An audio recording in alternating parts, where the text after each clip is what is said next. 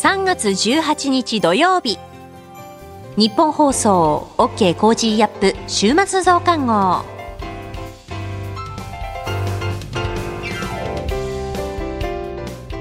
ニッポン放送アナウンサーの新行市佳です。 OK! Cozy up! 週末増刊号。今週の放送でセレクトした聞きどころ今後のニュースの予定を紹介していくプログラムです。番組の後半は Cozy up! コメンテーターがゲストと対談するコーナー。今月はジャーナリストの須田慎一郎さんと軍事ジャーナリストの井上和彦さんです。今週もお付き合いください。えー、私はですね、えー、昨日からお休みいただいていますのでここからは内田雄基アナウンサーが担当します。さて今週の取り上げたニュースですが新型コロナマスク着用が個人判断に。アメリカの偵察ドローンロシア戦闘機と黒海上空で衝突。日英伊防衛省会談開催へ次期戦闘機の共同開発を議論。ガーシー氏除名へ。アメリカシリコンバレー銀行の破綻でクレディ・スイス株急落。日韓首脳会談安保対話再開へ。岸田総理低所得世帯に一律3万円の現金給付検討を表明。警視庁がガーシー元議員に逮捕状。さて今週の聞きどころですが3月16日木曜日に飯田康之さんに解説いただきましたアメリカシリコンバレー銀行の破綻でクレディ・スイス株急落というニュースを解説いただきました。それでは今週のプレイバック。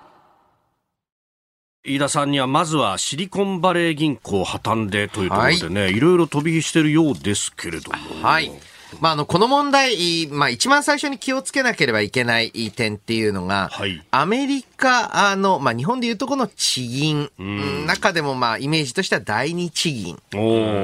ぐらいの、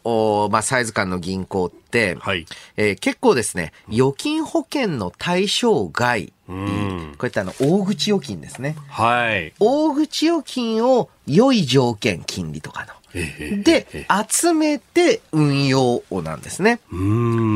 で、このタイプの銀行って、一人一人の預金者のサイズがでかいんですよ。で、さらに言うと、その何十億、それ以上の資産を預けている人なので、はい、すごいその銀行の経営状態とかによって、あ、ちょっと危ない。で、保険適用されないわけですから、そうすると預金を移すんですね。ですから、少数の大資産家のお金を預かってるタイプの銀行って、はい、ちょっとその預金が3人4人動くと大事になっちゃうっていうところがあると。で、なぜそういう動きが盛んになってきたかあというと、最近金利が上がってますよね。はい。えー、金利が上がってくると、まあ、他にもっと有利な投資先があるんじゃないか、あであったり、はい。えー、または単純に債券の値段が、え国債の値段が下がると、うん、その国債、またはあの、まあ、社債ですね、たくさん持ってる銀行って、本当に十分な利益得られるの？と。含み損抱えてんじゃないの？と、えー、いうところで預金者が動いた。そうすると、そういった少数の動きで影響を受ける、まあ、中小の金融機関っていうのが、えー、まあ、厳しい状態になる。で、アメリカの金融当局は、ちょっとこの中小銀行への規制というのを強化する必要があるんじゃないかという議論、えー、になってます。ってのもね、トランプ政権で随分規制緩和されたんですよ。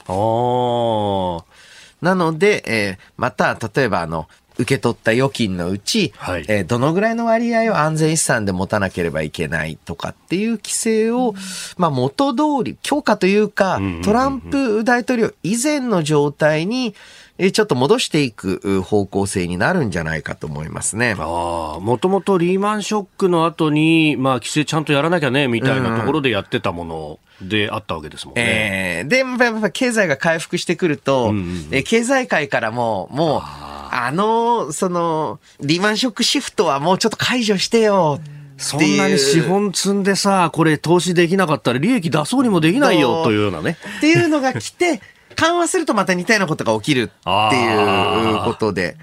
で、それが欧州に飛び火したのも、やはり類似のポイント。とにかく少数の大口の株主預金者の問題っていうのはありますね。なるほど。アメリカシリコンバレー銀行の破綻でクレディ・スイス株急落。15日のヨーロッパの株式市場で一時スイスの金融大手クレディ・スイスグループの株価が前の日と比べて20%以上下落しました。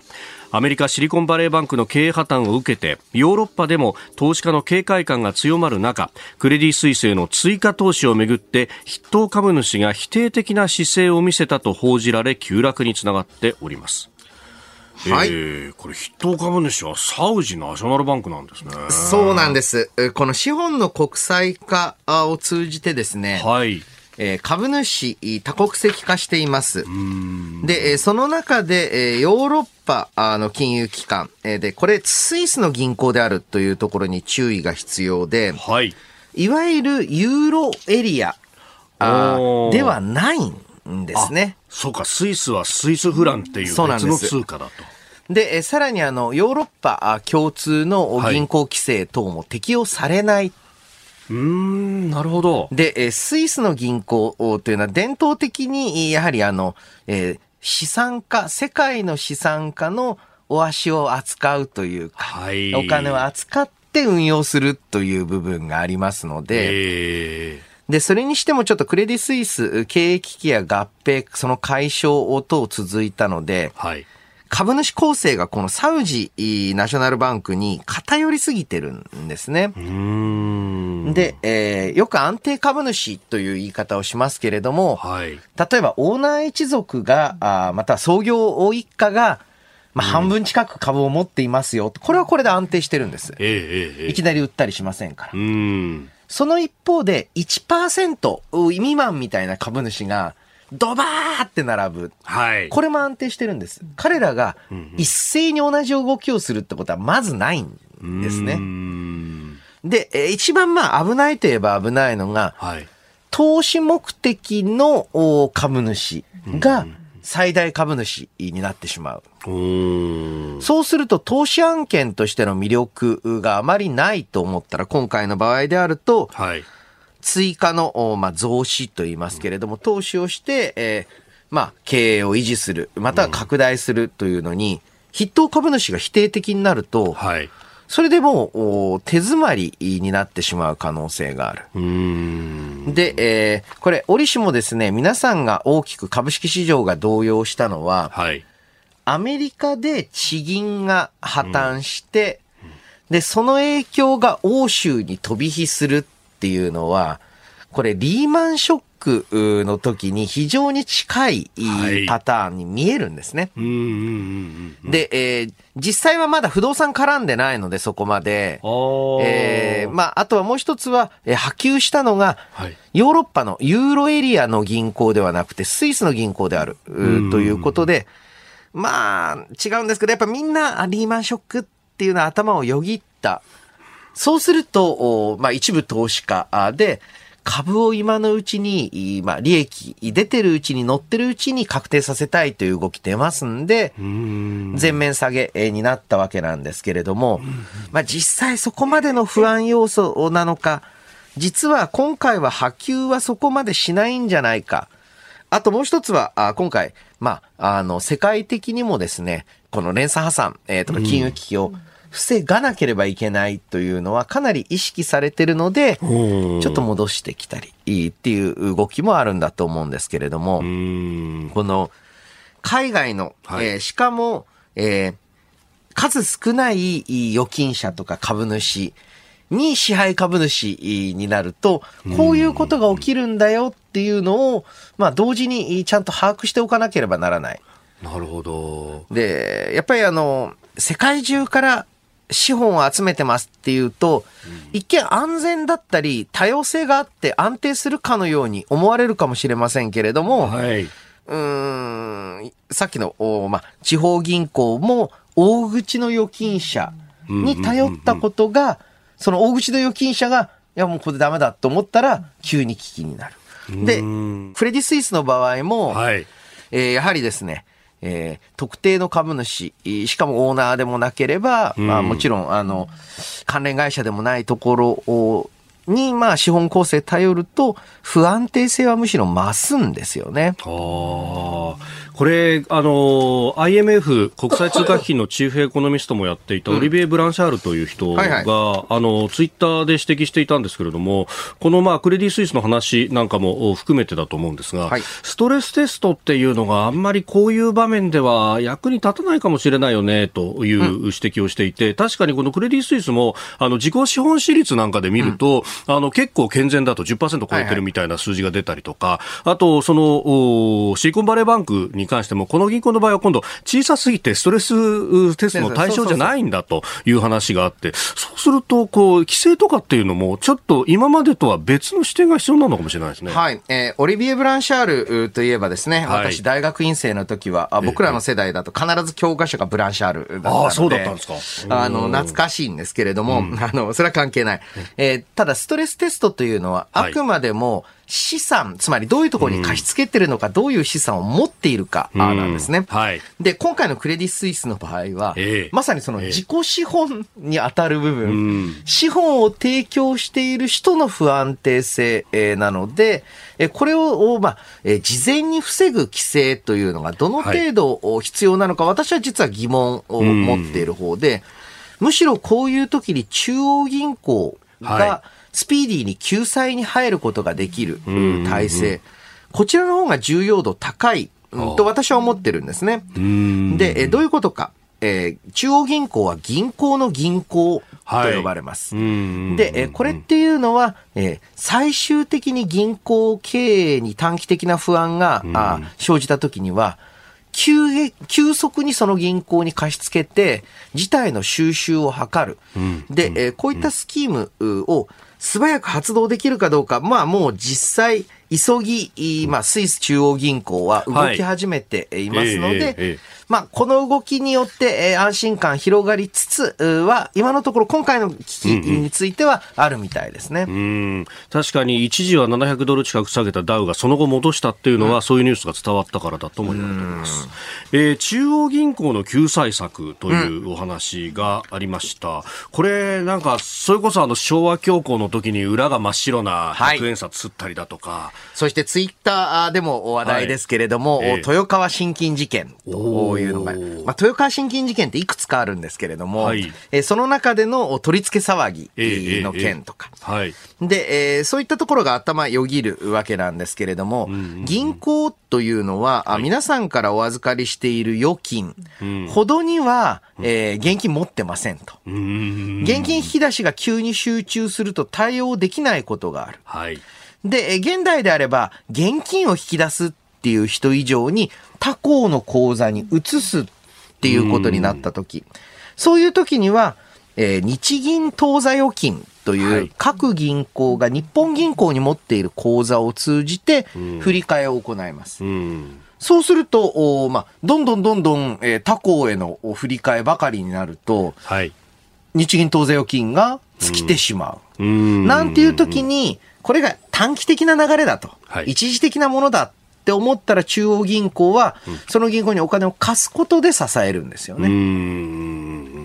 えー、こういった機能を重要視されるわけなんですけれども、はい、えー、この豊川信金事件、えー、というのはどういう事件か。これは、あまあ、電車の中での高校生の噂話で、はい、豊川信金が危ないらしいと。うんうんうん、危ないっていうのが、はい、あの、なんか銀行強盗とか入って怖いんじゃないのみたいな意味だったらしいんですね、最初は。そうらしいですね。うん、まあ、あの、1970年代ぐらいですけど、ご時世的にそういうことが結構事件としてあったからっていう、ね、そうですね。ええ、っていうのが、経営が危ない。っていうことで、無限伝言ゲームが始まって、はい取り付け、みんなでお金を引き出しに行っちゃうってことが起きた。この噂研究の中では最も重要視されてる。はいえー、コミュニケーションのなんかでそう、必ず出てくるやつなんですけれども、とは違って今回各、まあ、アメリカの地銀、はい、そしてクレディ・スイスの場合も、大口の預金者とか大口の株主。で、えー、今回の中でもサウジの件というのは、今後の経済安全保障を考える上で、非常に重要なポイントを提供していて、例えば、この資本の支配的な提供先、主要株主が大変言葉悪いんですけれども、悪意を持ってこういうふうに資本を引くってことが、今回の場合は単純にあの、えー、投資等の問題である、っていうふうに言ってるんですけど、どこまで本当か分かんないですけどね。いや、確かにそのね、タイミング的にね、うん、あの、サウジアラビアがイランとの間で国交を回復するんだと。うん、で、それを中国が仲介した。で、あの、両方とも産油国でもあると。うん、で、今までのこのドルの信用っていうのが、石油を決済するにはドルだよねっていうところの信用から来てたから、えこれってことは人民元にシフトするのかとかな、そういうこう想像しちゃったんですよ。あの、まさにですね、ええ、あの、今回の場合で言うと、その外交系の、発端じゃないかっていう噂が、パーッと回ったのも大幅な下げの、原因だと思うんですね。要はこれって、えー、要はあの、サウジを使って、はい、えー、まあ、アメリカまたはヨーロッパ経済を混乱させようって話じゃないか。まあそこまでの話じゃないと思うんですけれども。うん。えー、これちょっと陰謀論に行き過ぎですかね。そうそう。でも、うん、そういう噂がかけず、駆け巡ると、はい、えー、本当か嘘かわからないけど、えー、一旦ちょっと株売っとくかっていうところが出るんですよね。はい。なるほど。でしかもアメリカで実際に銀行の破綻があったということなどこうやっぱ世の中にこう不安要素がいっぱいあるところにちょっと火つけてくるっていう。で、えー、だからこそですね、この経済安全保障ってハイテク製品の輸出規制とかっていう、物、物の話が中心だったり、あとは知的財産権っていうところに注目集まりがちですが、もっと古典的な金融、資本関係っていうところにも、何らかの国際的な規制っていうのが必要になってくると思うんですね。で、今回の場合はそういった外交的な問題ではないですが、はい、あ実際その、まあ、ヨーロッパとか、あとアメリカの銀行にできるかはともかく発展途上国、新興国の金融機関っていうのを資本によって、えー、まあ、ある程度支配下に置いておいて。確かにでその資本とあとは、うん、あのフェイクニュースの組み合わせみたいなところで、うん、こういうことが起こってもおかしくはない、ね、不安定化しうるので各国はですね中央銀行がいつでもバックアップできる体制っていうのを作っておかなければいけない。逆に言えばそういった体制ができていない状態で新興国が海外からの資本を受け入れるとその海外の、下手したら外交上の、方針転換によっていきなり国の金融部門が危機に陥るってことがあり得る。こういった可能性も考えて、えー、いかなければならないし、その危険性っていうのは、昔はもう陰謀論だって切り捨てられたけれども、はい、それだけでは済まない側面出てきてると思いますね。この後はこれから1週間のニュースの予定と来週のコメンテーターを紹介。後半は番組コメンテーターの対談コーナーをお送りします。どうぞ最後までお楽しみください。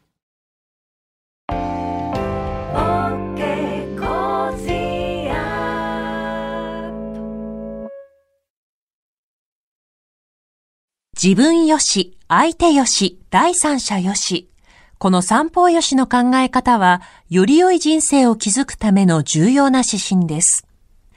モラロジー道徳教育財団は、ビジネスリーダーのための経営誌、月刊三方よし経営を発刊。人づくり、SDGs に取り組む企業の皆さんにおすすめの一冊です。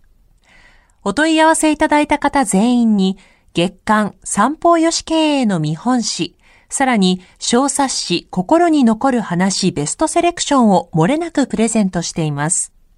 詳しくは日本放送のホームページ内のバナーをクリック。創立96年、道徳で人と社会を幸せに。公益財団法人、モラロジー道徳教育財団。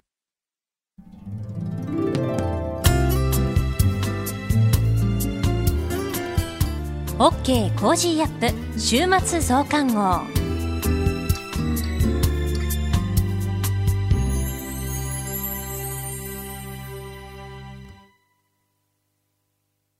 今回はニッポン放送アナウンサーの内田雄基がお手伝いしています。 OK! Cozy up! 週末増刊号。さて、連日 WBC 侍ジャパンの話題で持ちきりでございます。まあね、もう本当にスター選手、大谷選手が打ってよし、投げてよし、走ってよし、インタビューも完璧、顔までいい時で。いやーね、こんなスター選手がいたら、それは注目度も上がるわけですけど、一個だけね、大谷選手の弱点を私知ってるんです。彼、トマト食べられないんです。でも私、トマト食べられるんです。まあ、逆に言うとトマト食べられることぐらいしか私、大谷選手に勝っているというかなんというか、こう自慢できるところはないんですけれどもね。まあでもこの大谷選手だけではなくて、ダルビッシュ選手、吉田正尚選手、村上宗隆選手、ヌートバー選手、佐々木朗希投手と、もうスター揃いですから、ね、侍ジャパン、皆さんも応援して参りましょう。世界一奪還まであと2勝です。アメリカ・マイアミで行われる準決勝は21日火曜日。日本放送を聞いて侍ジャパンを応援してください。さて続いてはこれからの予定をご紹介いたします。3月19日日曜日、岸田総理がインド訪問、滞在中にモディ首相と会談。F1 サウジアラビアグランプリ決勝。3月20日月曜日、EU 外相理事会開催。3月9日、10日の金融政策決定会合の主な意見発表。地下鉄サリン事件から28年。イラク戦争開戦から20年。3月21日火曜日、定例閣議。アメリカ連邦公開市場委員会 FOMC 開催。ワールドベースボールクラシック準決勝。3月22日水曜日、3月の月例経済報告発表。国土交通省が2023年工事地価を公表。ワールドベースボールクラシック決勝。3月23日木曜日、EU 首脳会議開催。イギリス・イングランド銀行金融政策委員会が金融政策と議事録を発表。統一地方選9つの道府県知事選告示。2022年10月から12月期のアメリカ経常収支発表。アメリカバイデン大統領がカナダ訪問。滞在中にトルドー首相と会談。3月24日金曜日定例閣議。小池知事定例会見。2月の全国消費者物価指数発表。サッカー国際親善試合日本対ウルグアイ。3月25日土曜日。春の皇居、乾通りの一般公開。自衛隊が東京と大阪の新型コロナウイルスワクチン大規模接種会場の運営を終了。ここまでの情報は内田祐樹がお伝えしました。内田アナウンサーありがとうございました。続いては来週のコメンテーターのラインナップをお伝えします。3月20日月曜日、ジャーナリストの須田慎一郎さん。21日火曜日、ジャーナリストの有本香里さん。22日水曜日、数量政策学者の高橋洋一さん。23日木曜日、第一生命経済研究所首席エコノミストの長浜俊弘さん。24日金曜日、外交評論家で内閣官房参与の三宅邦彦さんです。コメンテーターの皆さんは6時台前半からの登場、ニュース解説をしていただきます。この後は Cozy up コメンテーターがゲストと対談するコーナー。ジャーナリストの須田慎一郎さんと軍事ジャーナリストの井上和彦さんです。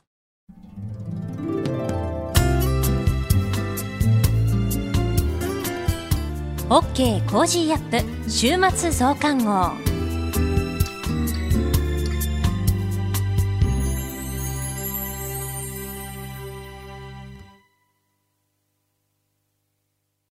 道徳って何だろう？思いやりって必要なの？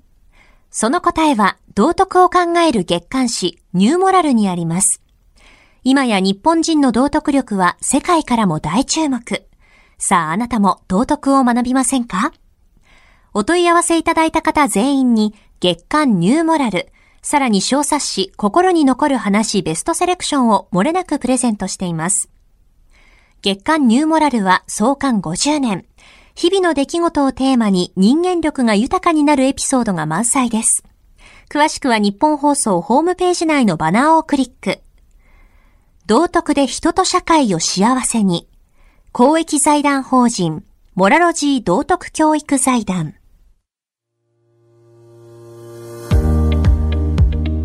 ジャーナリストの須田慎一郎です。この配信は日本や世界を取り巻くさまざまな課題を掘り下げる対談番組です。今回のお相手はモラロジー道徳教育財団特任教授で軍事安全保障外交問題を専門とされているジャーナリストの井上和彦さんです。今日もよろしくお願いいたします。よろしくお願いします。えー、今月は井上さんと安全保障をテーマにですね、えー、対談を行っていますが、今回は台湾有事。まあ、これについてもぜひお話を伺いたいんですが、現在の中国の動向などを踏まえて、井上さんはどうですかね？台湾有事について、えー、今後どういうふうに展開すると思われてますか？あの、台湾有事のまず危機、危険度っていうのは、私はもうこれは確実にやっぱり高まっていると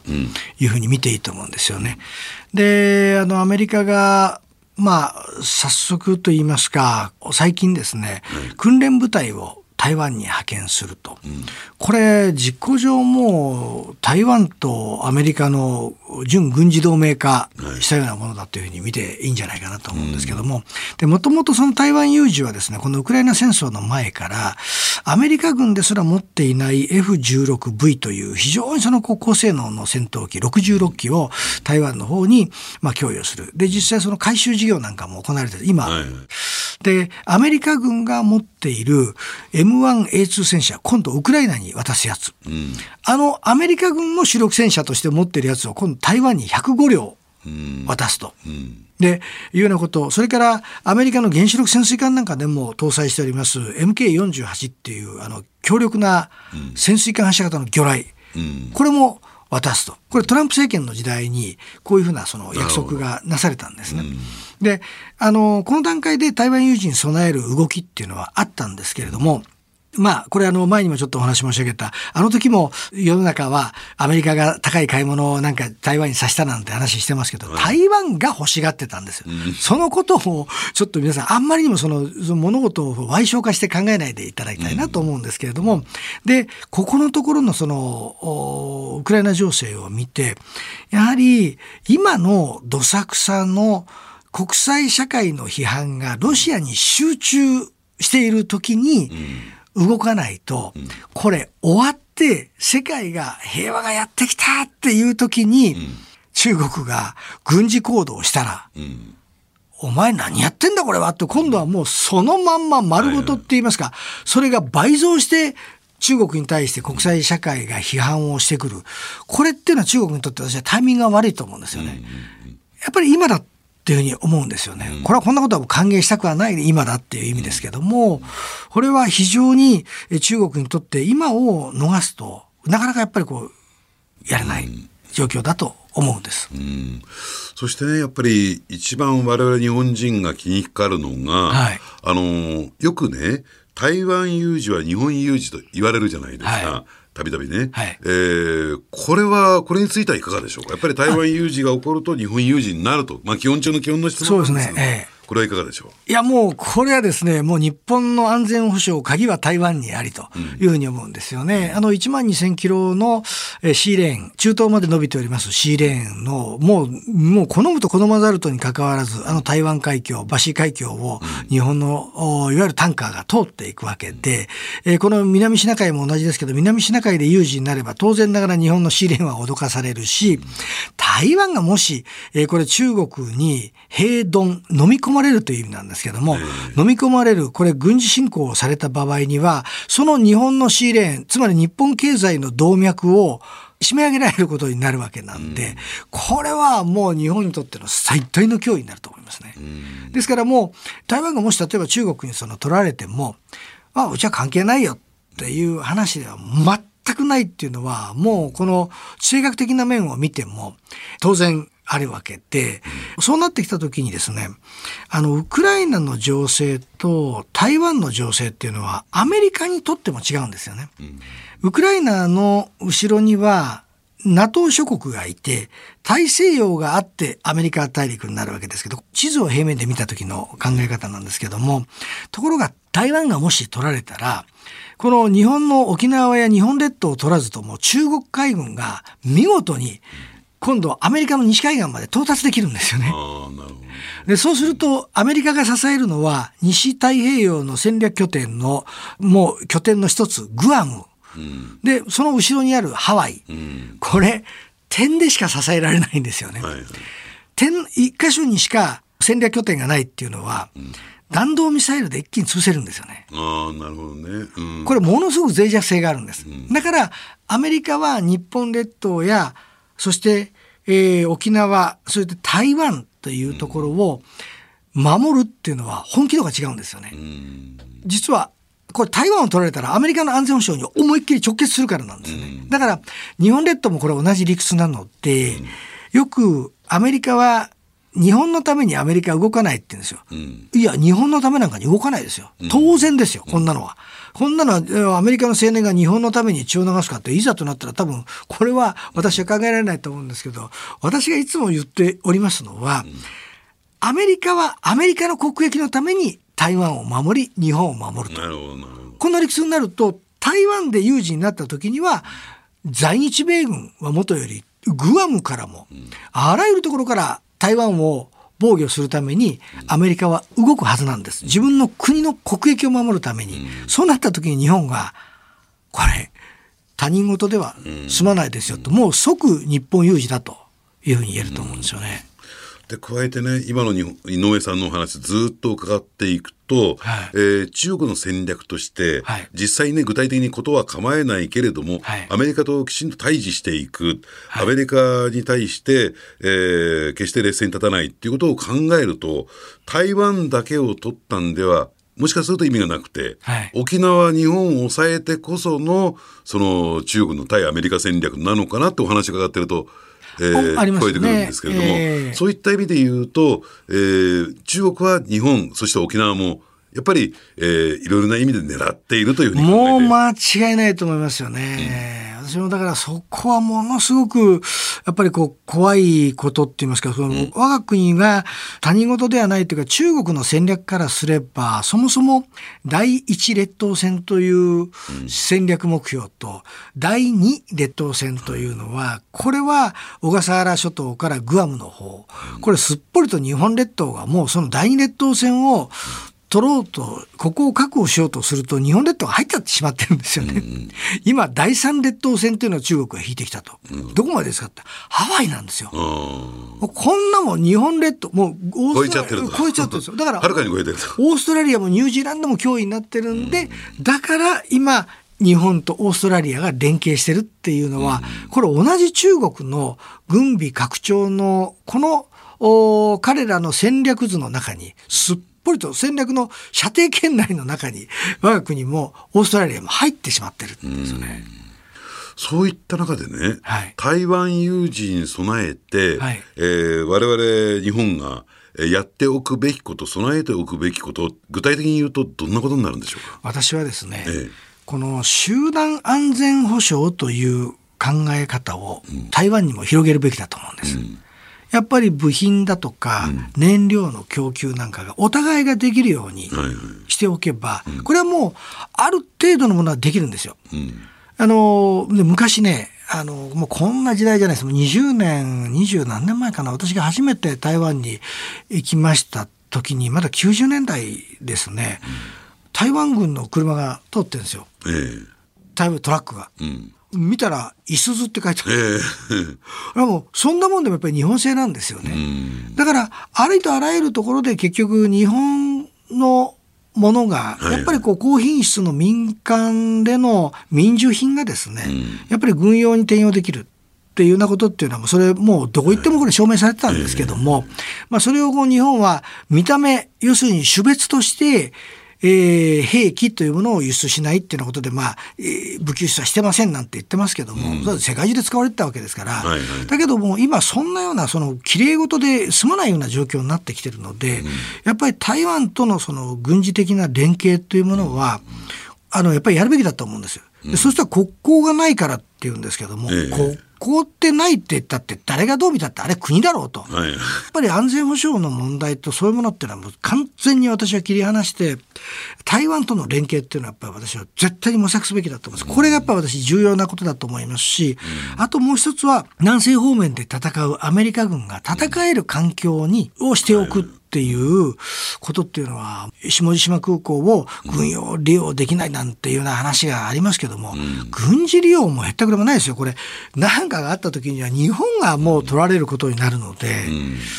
そういったようなやっぱり法整備だとか、うん、っていうのはやっぱりしておくべきだと思いますよね。なるほどね。だからそういった意味でやっぱりその南西諸島に対する、はい、で南西諸島におけるか、えー、日米の軍事訓練が行われたり、はい、えー、あるいはそこに対して、えー、相当の防衛力の増強が行われているっていうのはやっぱり台湾有事を意識してそして今言われた井上さんの、はいお話にあったように台湾との連携っていうところはやっぱり、南西諸島の防衛強化っていうところに関係してるってことですか？そうですね、うん、あのだからもう本当申し上げれば朝鮮半島で有事があっても、うん、これ乱暴な言い方を誤解を恐れずに申し上げれば、うん、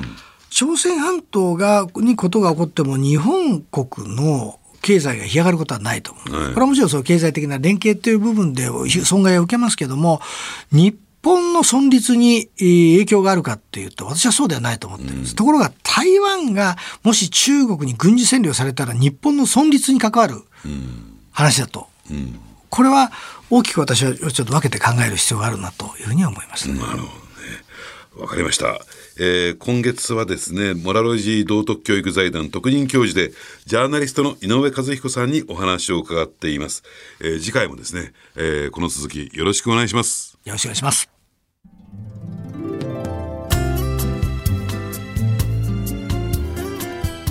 OK Cozy up 週末増刊号